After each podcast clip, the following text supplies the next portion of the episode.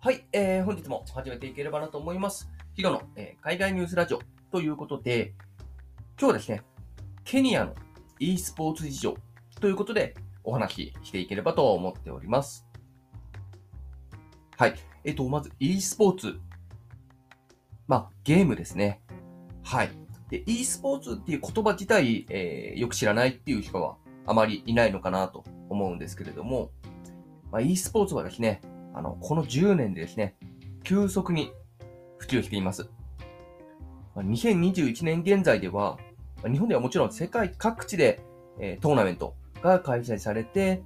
まあ、その賞金はね、時に10億円を超えることもあります。まあ日本ではね、ちょっと法律の関係から1000万円ぐらいらしいんですけれども、まあ競技者はですね、年々増えて、まあ今では、日本では特に200人を超えるプロ選手が誕生してます。世界大会で優勝するプロチームみたいなのも出てきていまして、まあ、現在進化を続けている分野となっております。この e スポーツの盛り上がりはですね、まあ、アジア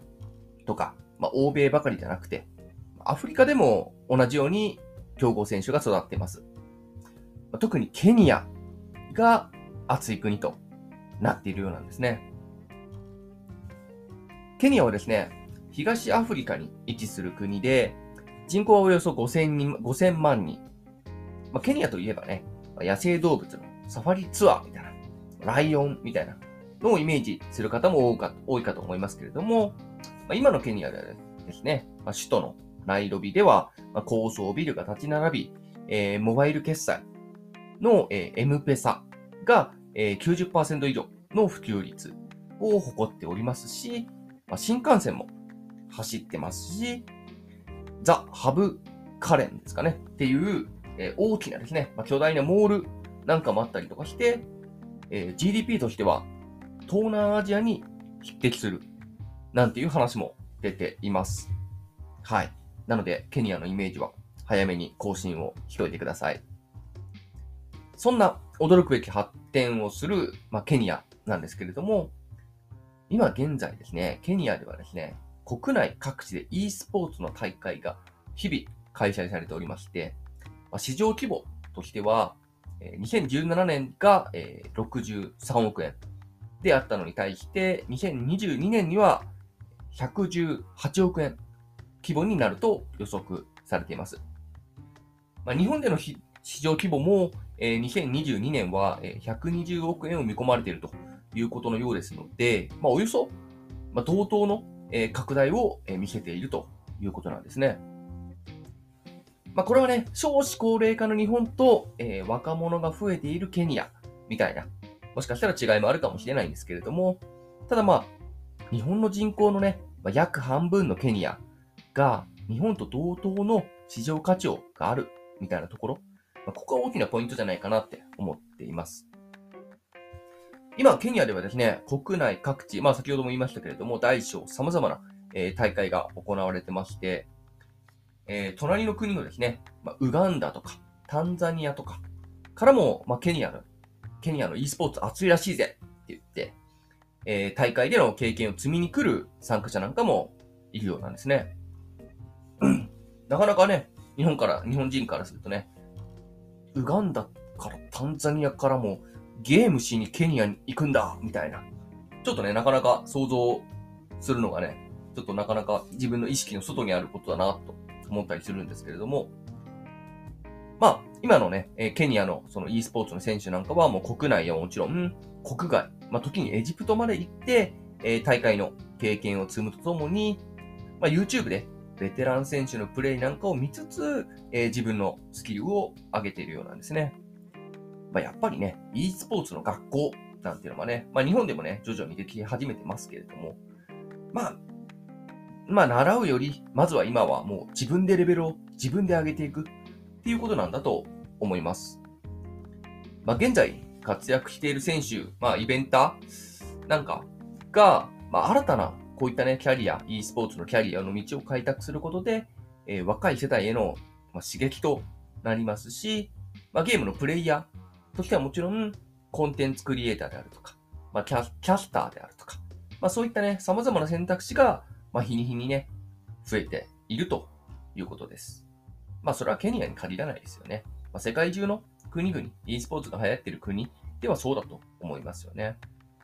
まあ、2018年にはですね、ほんの3年前ですね、4年前か、えー、e スポーツケニアンフェデレーション、ESKF という e スポーツリーグもですね、発足したようで、全16チームで、争っているということです。